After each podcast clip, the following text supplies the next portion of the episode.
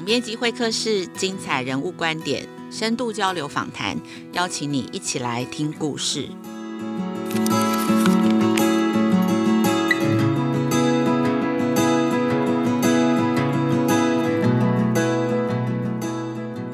各位亲子天下和翻转教育的听众朋友，大家好，欢迎收听这一集的总编辑会客室。呃，我是代班主持人，亲子天下媒体中心副总编辑苏岱伦。呃，今天呢，要来跟大家聊一个其实有一点沉重，也蛮心痛的一个话题哦。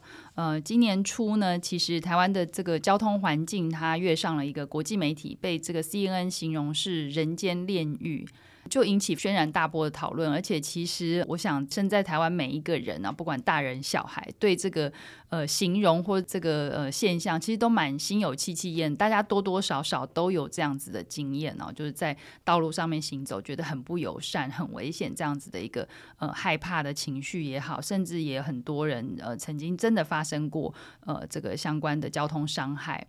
那今年二月呢，有一个 YouTuber 叫 Chip，他在这个脸书上面，他就分享了一个照片，也是大家非常的就是震撼。他叫做“小朋友的肉体人行道”这张照片哦，这张照片里面其实就是在高雄啦某一个国小附近，他因为没有人行道嘛，那结果就发现，因为老师可能要带小朋友呃在路上行走，可能要回安庆班或者是要出门什么的，就发现大概五十个小学生跟老师，他们就是手上拉着一条绳子哦，那感觉是。像幼稚园里面在玩那个牵火车的游戏，但是他们真的是拉着一条绳子在这个路上走，然后这个就变成是一个叫做自制手提式人行道这样子的一个画面，然后在这跟车子啊，然后有一个区隔这样。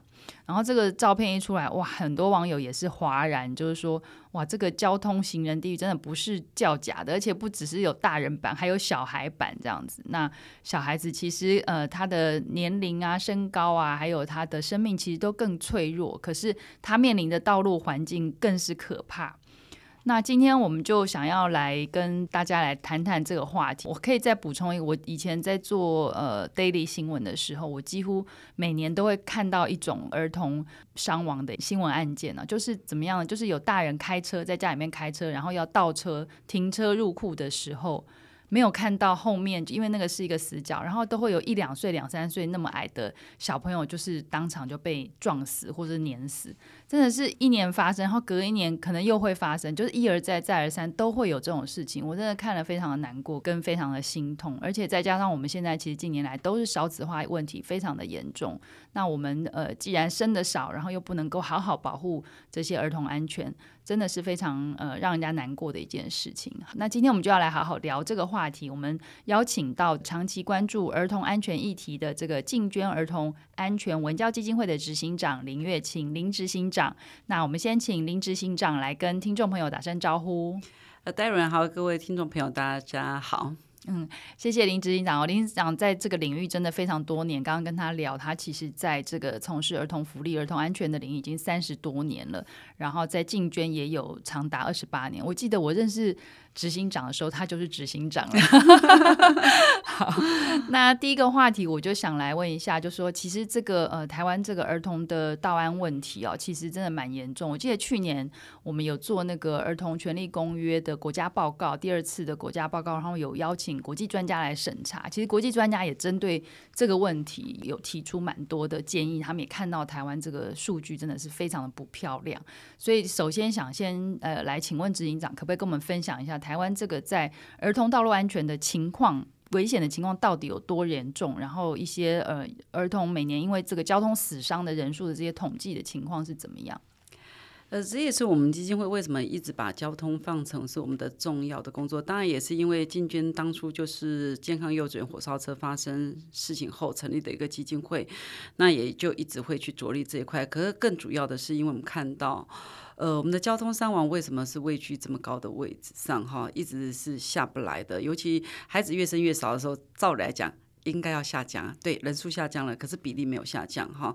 所以我们去看近五年，我们的孩子生少三万，可是多死伤三千，这一来一回都不会是我们国家的福气。尤其我们都知道，未来这些孩子都是要为我们台湾撑起一片天的人，可是呢，他在他。成长过程当中，可能是死亡，可能是受伤。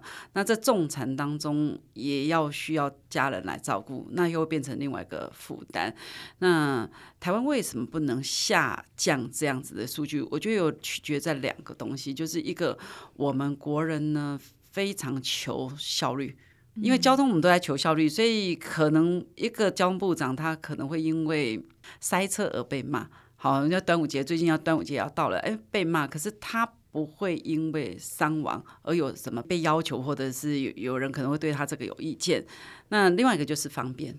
只要我方便就好啦。我觉得我孩子方便下车，我就知道在这边停啊。好，我方便呢，因为小孩子呢可能是这样子，呃，我我要去买早餐，或者是我个人自己方便。所以，当我们今天要去改善学校周遭环境的时候，很常受到很大的抵挡。也就是因为这样子，我会少掉停车格位，那也是一样个人的方便。所以我们在看到每一个个人的时候，就忘记掉公共利益。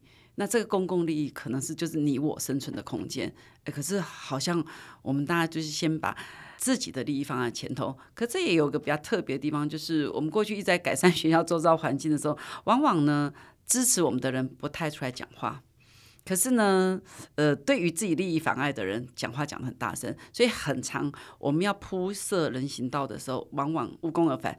为什么？因为民众反对，里长就不敢动。所以我们很常要去社区沟通，有时候我们是因为学校孩子发生了伤亡，像有一次，呃，我们会去改善新北市的某个学校，是因为孩子在走路的时候他放学，结果老板呢把汤桶放下来，为什么？我们很常就是有这样子的一个状况，呃，骑楼呢外边煮面。冷气开给顾客使用，所以煮面要端面进去，再空一小段的那个让民众可以走。可是问题是我端汤汤水水进去之后，地板就是会变成很滑了。对，那孩子一滑，然后一只手插到汤桶里边去。嗯整个头还好，他是左手哈，不是他的优势手。当然，我就觉得这个道路怎么可以这样？骑楼对你私人用地，可是骑楼是一个例外，它还是作为道路来使用的时候啊。可是问题，骑楼就是我家的，嗯，那我要方便，因为我要开店呐，要做生意，我要做生意啊。甚至早餐店把那个座位放到外边来啊，因为扩展整个店面可以做的那个幅度啊。可对孩子来讲，这是他上放学必经之路啊。好，所以后来我们就去跟社区。居民沟通，跟骑楼沟通，然后开他们的里民大会，我们也进去开，就是无非是希望说，哎，里民大会的时候，我们去参与是去说服民众，店家一定是反弹，然后呢，讲话大家就很大声，因为他是一个既得利益者嘛，好，那可是我觉得有一次，那一次我就觉得很感动，是有个爸爸站起来，他说，人家公益团体没有为了什么，只为了帮你们的孩子们争取一条路，那你们为什么这么反对？民众们？都没有人出来讲话，就他开始讲之后，就有妈妈起来讲。就是有一个人发声之后开始，然后最后真的让出来给我们的孩子们走。我觉得这是我们社会大众应该回来回应我们。今天如果我们要靠这些孩子撑起一片天的时候，请问一下，你给他什么道路？他都没有办法顺利转大人、长大成人的时候，那我们还期望？他们能够为我们国家做什么样效什么力？因为他根本就是来不及长大，所以我们对于道路环境这一块改善，嗯、那时候花了蛮多力气。嗯、这就是我们的常态，这就是我们的如常。好，嗯、每一个人如果不愿意放弃他自己的方便的时候，就很难。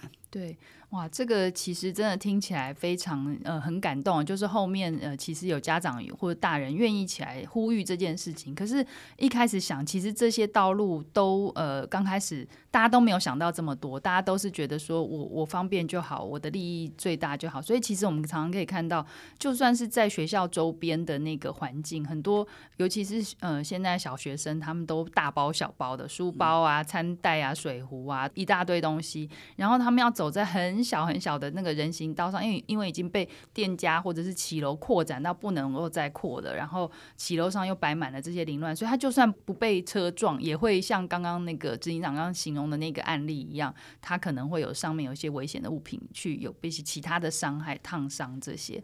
我这边也补充一个小小的数字，就是说台湾每十万人的交通死亡人数啊，呃，是大概十二点一到十二点七人之间哦，这是每年的这个数字。然后是我们 OECD 标杆国家的四到六倍，嗯、所以我们这个数字也是很国际级的，是不是？是因为我们是呃韩国的两倍，日本的五倍，新加坡的六倍。是。那我觉得就是临近我们附近的国家都可以做到，我觉得台湾应该更有能力去做到，因为我们的经济水准也是高的哈。嗯。可是却偏偏我们很多时候我们的交通安全文化事实上是糟的，所以我说台湾最美丽的风景是人。最可怕的也是人哈，因为这个交通事实上是人造就的嘛。那如果不能够去放弃某一些你的方便的时候，没有去看到公共利益的时候，很常有时候损失的会是我们每一个个人哈。这个妈妈常常打电话给我，她每周问我说：“月琴你有没有空？”我说：“哦，有啊。”我说：“我知道你很忙，我跟你讲话两分钟就好。”她基本上有时候不是讲两分钟，她可能讲两个小时。我们能理解她的。难处也理解他这样的伤痛，因为孩子在上学的过程当中，孩子走了。当孩子走之后，他去看交通环境的时候，我觉得他很多时候是一一种懊恼，因为为什么？因为家附近的交通环境就不是这么好。可是他去问邻居，邻居没有一个人拿起电话筒来打电话来要求政府改善，那包含他。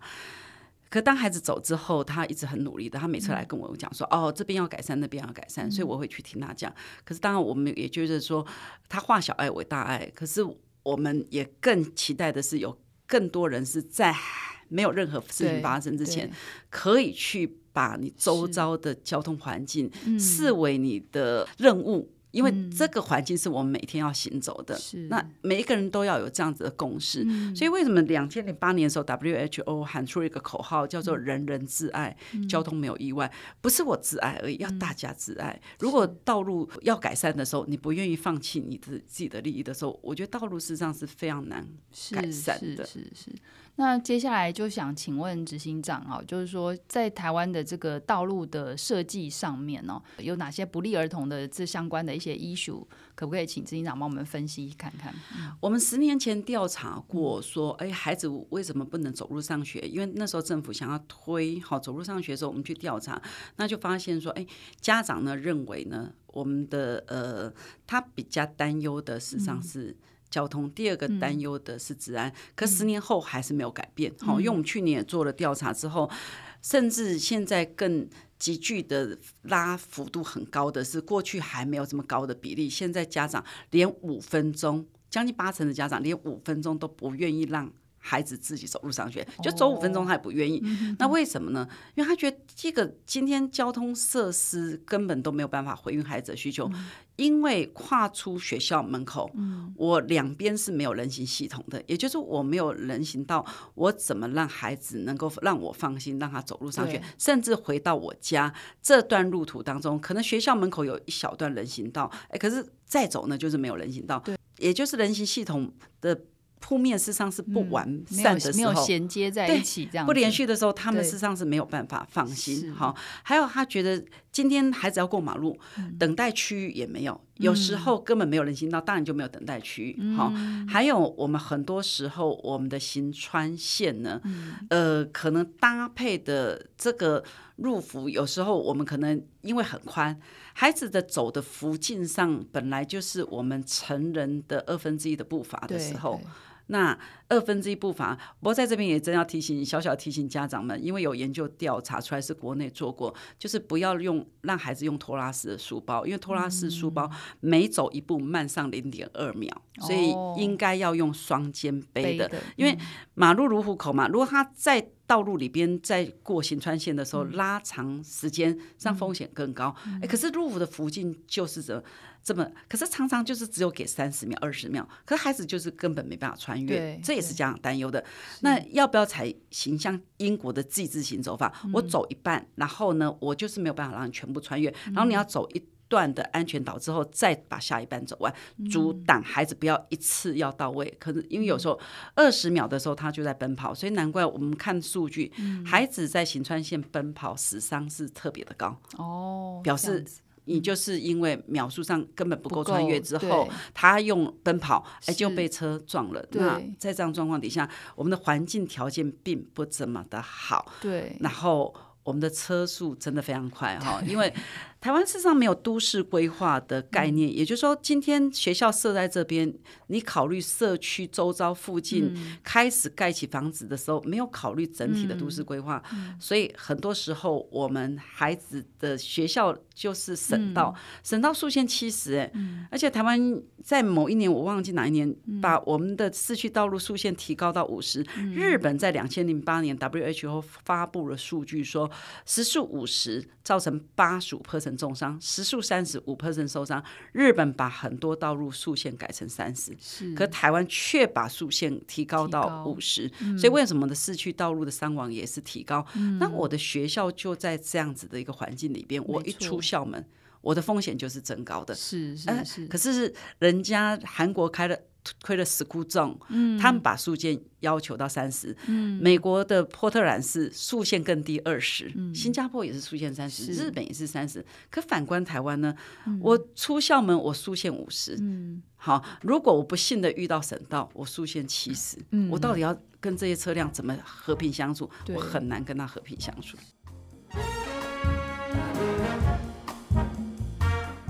刚刚执行长讲到那个小朋友在道路上面奔跑，我也非常有印象，因为我记得我小时候就是一个就是有点四肢不协调，运动神经很不好，我非常常在过马路中间就跌倒，你知道吗？然后我妈妈那时候就会很急，就因为那时候在马路中间跌倒，她就很急，就一直叫一直叫。可是真的小小孩子真的就是有时候走路又慢，然后又那个运动神经又不发达，真的很容易你你时间如果太短，他真的没有办法过那个斑马线呢。没有办法过去这样子，对，可是我们的道路设计，嗯。常常是为以车为本，不是以人为本，所以不可以塞车，所以我们的秒数事实上是变短的，嗯，也就是基基本上我一个孩子，我根本在跑，有可能都跑不过去，嗯，对，而且他们又要背很多东西嘛，上下学的时候，重心又不稳这样子，所以这就是我我们常看，就是说。呃，我非常赞成哈，我们的南非总统提的一个社会哈，怎么去看待他的孩子，就知道社会的灵魂。所以，我们到底对孩子的一些权利有没有看重？所以，去年呃十一月十四到十八。呃，儿童权利公约第二次国家报告审查的时候，嗯、我们提出了这些东西。国际委员也是在问我们政府单位说：“哎，民间团体提出来交通伤亡这么的高，的确看你们数据上交通伤亡这么高，那你们的配套措施是什么？”对，嗯，这也就是我们想问的配套措施是什么？好，所以为什么我们后来喊出一个呃，菜市场喊价吗？不是，我们至少说现在现阶段可以做到的、嗯、学区。往外扩，也就是学校为中心点往外扩一百五十公尺，嗯、是是不是可以把人行道铺面先连续，然后要的交通措施？嗯红绿灯该给的斑马线，通通都给。未来走向韩国，扩到三百公尺，嗯、最理想达到日本五百公尺。如果你今天只改善了学校门口的一小段人行道，嗯、家长还是会用汽机车接送。对，那汽机车接送就会冲击到我们高中。为什么？国中小汽机车接送，嗯。呃高中伤亡特别高，为什么？嗯、因为我就是从小被保护好好，所以你就看，高中生竟然伤亡是小学生的五五倍，嗯、国中生是小学生的两倍，所以我觉得很多作为不能只思考说、嗯、哦，我就改善学校一小段，嗯、结果家长不让孩子自行走路上学的时候，嗯、最后。伤亡的是高中生，嗯、那接孩子养到十七八岁，嗯、你觉得对这家庭来讲，嗯、打击是不是更大？所以其实像这种交通安全概念，它真的要从小到大慢慢的累积。不管你是在道路上行走正确的道路安全，或者是你真的之之后你作为一个骑车者、开车者，应该有正确的观念。其实这都要从小开始培养的。是，可是我们也是很忧心的，嗯、就说，因为我们现在为什么到幼稚园去教哈？是，我们找了一些志工，然后也跟很多的幼稚园老师，甚至我们国中小都有教，可、嗯、可是为什么要落地到？幼幼儿园，因为有时候我们看父母有时候可能三岁就把孩子教坏了，就是你中间让他穿越。呃，在这边就要分享一个个案的故事，就是妈妈每天带他进到他的学校，他们家巷子口出来就是学校的对面，最方便的走法就是一出巷子口就直接穿越道路就到学校的门口了嘛。可正确走法是要右转，然后走一段人行道，再走行川线，再走人行道才会进到学校校门。跟妈妈就是每天。这样带，有一天妈妈说很忙，说孩子你自己去。那时候孩子小一入学才也三个月左右，妈妈说：“哎，你已经学会了，你自己去。”猜猜看孩子会走哪里？当然是走妈妈带的路啊。是是。结果那一天就再也没回过家了。嗯，孩子没有办法辨别。我们都知道，呃，大人一定会左右好再看，可是孩子一个叫做他最大限制，叫做不成熟的视觉搜寻，他只看一个方向来车。来车，他不看两个方向，所以各国为什么发展出口诀，说要左右扫描，要左看右看再左看，就是因为应对孩子不成熟的视觉搜寻。所以我就发现，台湾养育孩子的时候，我们对孩子到底理解程度有很高吗？我每次在讲安全，我把孩子的身心发展讲完一遍的时候，家长都傻眼，就觉得啊。哦，他是你讲的，可是我说，那你去观察你孩子的那个，他说，哎，真的是这样子。对。可是那你你就是不了解小孩。我说，有时候你为什么打那个老大的头说，说啊，你怎么没有看到弟弟在旁边？他的视野就是扫掉你一半啊，他就是没有办法看到，所以你就知道，在道路上你看到两台车开过来，小孩一台都没看到，可是你却觉得说，你有眼睛，跟我一样有眼睛。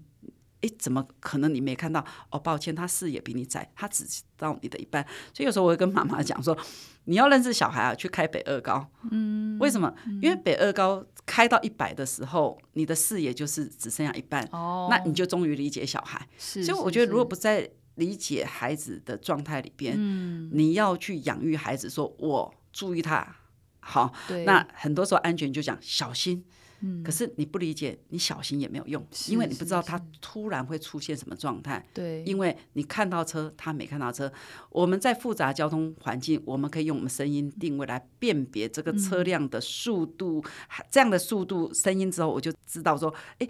我他可能快靠近我，对，对，可抱歉，八岁孩子才可以在复杂的交通环境当中使用他声音定位，嗯，所以他有非常非常多的限制，嗯，好，而且他是追求目标物的，他看到同学在那边，他往前冲，他有可能不会顾及到车辆来，对，那这些限制你如果不理解，嗯，你会觉得说，哦，我就跟他讲小心。嗯，可是从头到尾，孩子不知道你要我小心的是什么，对对，那就没有解决问题。是是，刚刚执行长讲到这个也很重要。我们这一次做那个呃儿童版的行人地狱，也有特别讲一篇，就是针对儿童发展跟大人的不同。嗯、我们有特别还画了一个图去解释。就刚刚执行长讲到这几点，包含什么视野，儿童的视野其实是成人的呃一半二分之一而已。这些我觉得大家其实如果大人有这样的认识，你就呃在带小孩。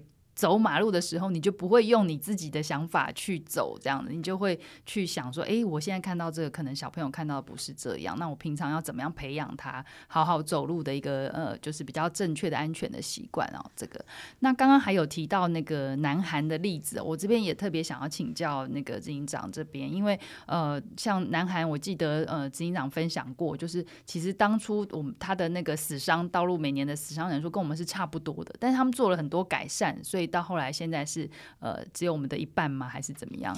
对，呃，我蛮佩服的哈。韩国花了二十八年，他当初也是跟台湾一样被哈国际讲说行人地狱，嗯、可是他二十八年把整个，我们先如果单纯讲俄少的话哈，他。的死亡下降了九十六，受伤下降六十三。受伤坦白讲很难下降，死亡有可能啊？为什么？因为我可能医疗技术很厉害的时候，说我把孩子从鬼门关抢回来，他在受伤的数据里边，所以受伤实际上是比较难，他都还可以下降六十三。那整体的交通伤亡，它变成。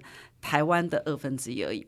过去呢，它跟台湾不相上下，可是它这么短的时间，它只剩下二分之一。我们不得不佩服这个国家。可是我们如果单纯看俄少，呃，他做到几件事情。第一个推 school zone，school zone 就是告诉你学区我的学区范围这三百，那我让你清楚明了知道。可是台湾就挂了一个三角形的警告标示，嗯、然后放了一个大人跟牵一个小孩。小孩对。哎，可是很远，有时候那个牌子也是被遮住，我根本不知道学校到了，所以我就没有办法讲述。嗯、如果他时空中远远的，我看到那个道路的环境里边绘制的标线，地上的标线就已经不一样，嗯、我知道哦，学校到了。所以呢，我要。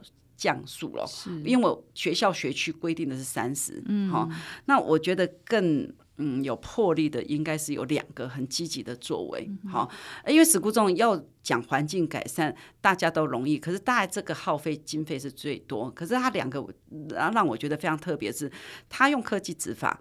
然后，如果你速限超过，只要是你在学区范围违反交通规则的话、嗯、，double 罚金，也就两倍，对，重罚。哦，对，我觉得、这个、也是台湾民众最怕的。对，民众就是很怕我们的执法。可是科技执法的话，你就不用去看，哎、嗯，有没有警察？没警察，就浑水摸鱼过去了，没有关系。那第二个是，是我觉得这不。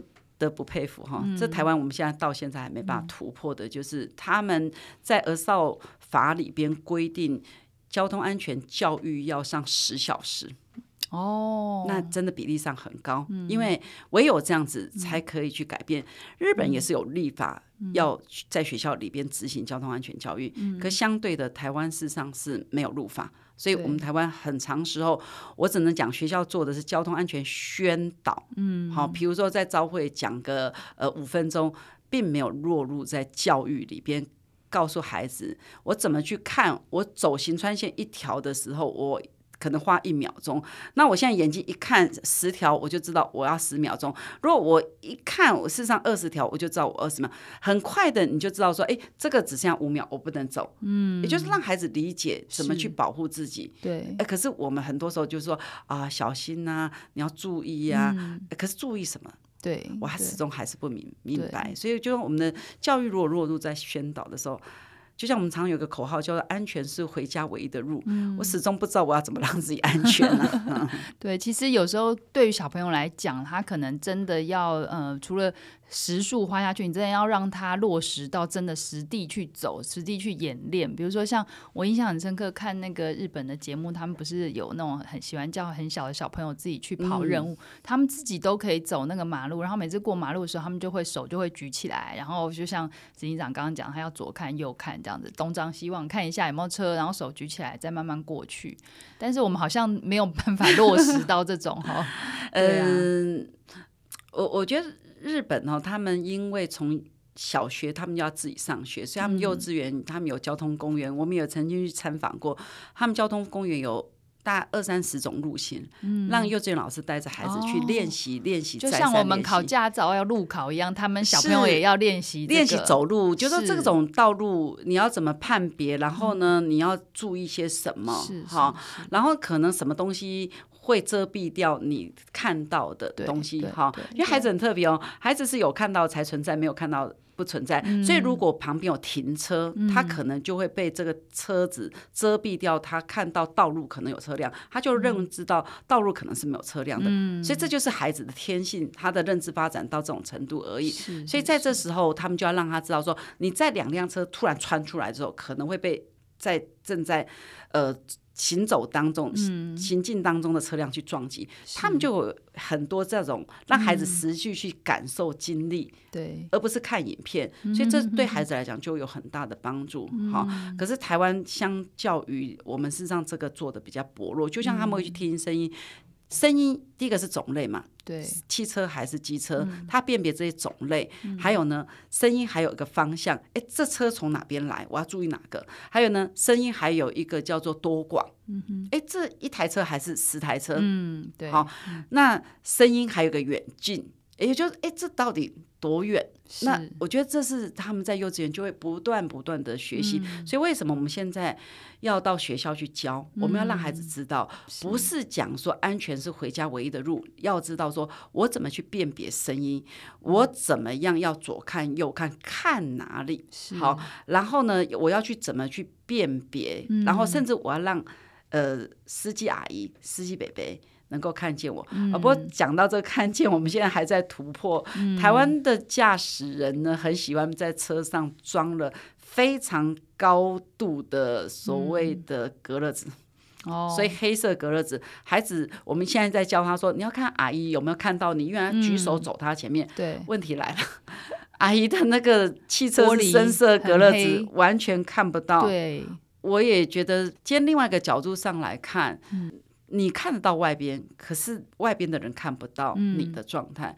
那我我们也认为说，一一定要台湾有这么热吗？一定要用到深色隔热纸吗？他、看见这个课题对孩子来讲还蛮重要的。嗯，所以其实小朋友也要能够看到，就是里面的驾驶他的一个，哎，有没有注意到他？也他们也必须要注意到这个状况？是是，这个也很重要。而且他也要看到外边呐、啊。是，可是深色隔热纸如果天气稍微比较暗，他有时候在外。他也是看不到啊。对，没错，像这些真的是很多的细节慢慢累积起来，其实很多今天执行长没有讲，其实大家可能都没有想到。那最后我也想要问一下执行长，其实像刚刚讲到很多道路设计或道路安全，除了我们一般的民众啊、家长或学校需要有这样的观念之外，呃，那在我们的就是对政府的一些作为上面，我们希望有什么样子的呼吁，或者说我们呃其实应该有哪些监督跟要求呢？一个是我觉得也欢迎民众跟我们一起来，我们也很希望透过你们。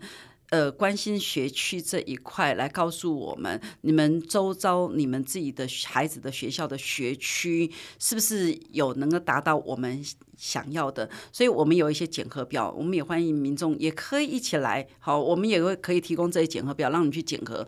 因为过去我们一直在推所谓的安全上学这一块，我们也是会找职工去检核学校周遭环境，然后去监督政府呢有没有做到。因为第一个中央。当然是交通部跟营建署，可地方政府要看首长回不回应你们这个市民的需求，回应孩子的需求。我觉得大家要共同来监督政府，能够让我刚刚讲的扩散，从一百五十公尺未来能够达到三百，最后达到五百。一个学校就是在社区里边，如果学校的周遭的环境是这样安全，我觉得对老人、对孕妇、对身障者都是一个好的事情，好，嗯、再来，我们很期待的是，能不能够真的我们的交通安全教育落实，因为。孩子会长大，他也是会变成一个用路人。如果他事实上是好的用路人、正确用路人，我们未来交通才有改善的机会，他才不会变成又是成为一个为了求自己方便的一个用路人，那就不会是一个好事。好，我最后分享一个妈妈在，因为为什么？因为幼稚园教了，有公幼的老师用我们的那套教材教了。有一天呢，呃，妈妈来接小孩，就妈妈忘了戴安全帽。哥很可爱的孩子坚持不上摩托车，嗯，然后后来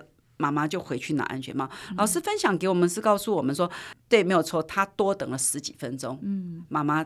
安全帽拿了才来接小孩，是。哎，可是他觉得一切都值得，所以我觉得落实教育，你看孩子比我们更坚持，所以我会认为交通安全教育事实上也是政府的责任，因为要邀请各级学校一起来推动。我们现在是靠自工推动，可是自工还是有限，能量还是有限。如果全部遍地开花，学校能够执行，这才会是我们国家的福气。是是，我想这一次今年就是刚好台湾的交通问题跃上国际媒体，虽然不是一件很光彩的事情，可是我觉得也是另外从另外一个层面看，就是他这是一个机会，唤起其实全民对于这件事情的重视，然后再加上其实我们在儿童这个保护的部分，儿童交通安全的部分，其实他更需要被关注。那过去我们常用大人的角度或大人的方便利益来思考，就刚好趁这一次机会，我觉得可以给大家有一个很好的提醒跟呼吁。那我们亲子天下也有在呃我们的网站上面也做了一系列的专题，像刚刚执行长带到的这些观念。还有我们大家要怎么样一起重视？其实也可以在我们网站上面有查询到相关的资讯跟内容。那今天呢，就非常谢谢呃执行长来到我们的节目当中，也希望听众听完这一集的呃总编辑会客室呢有所收获。那大家也一起来关心这样子的议题。Apple Podcast、Spotify 都请给我们五星的评价。如果对节目有任何的许愿跟建议，也欢迎在许愿池留言。我们下次空中再会喽，拜拜，拜拜。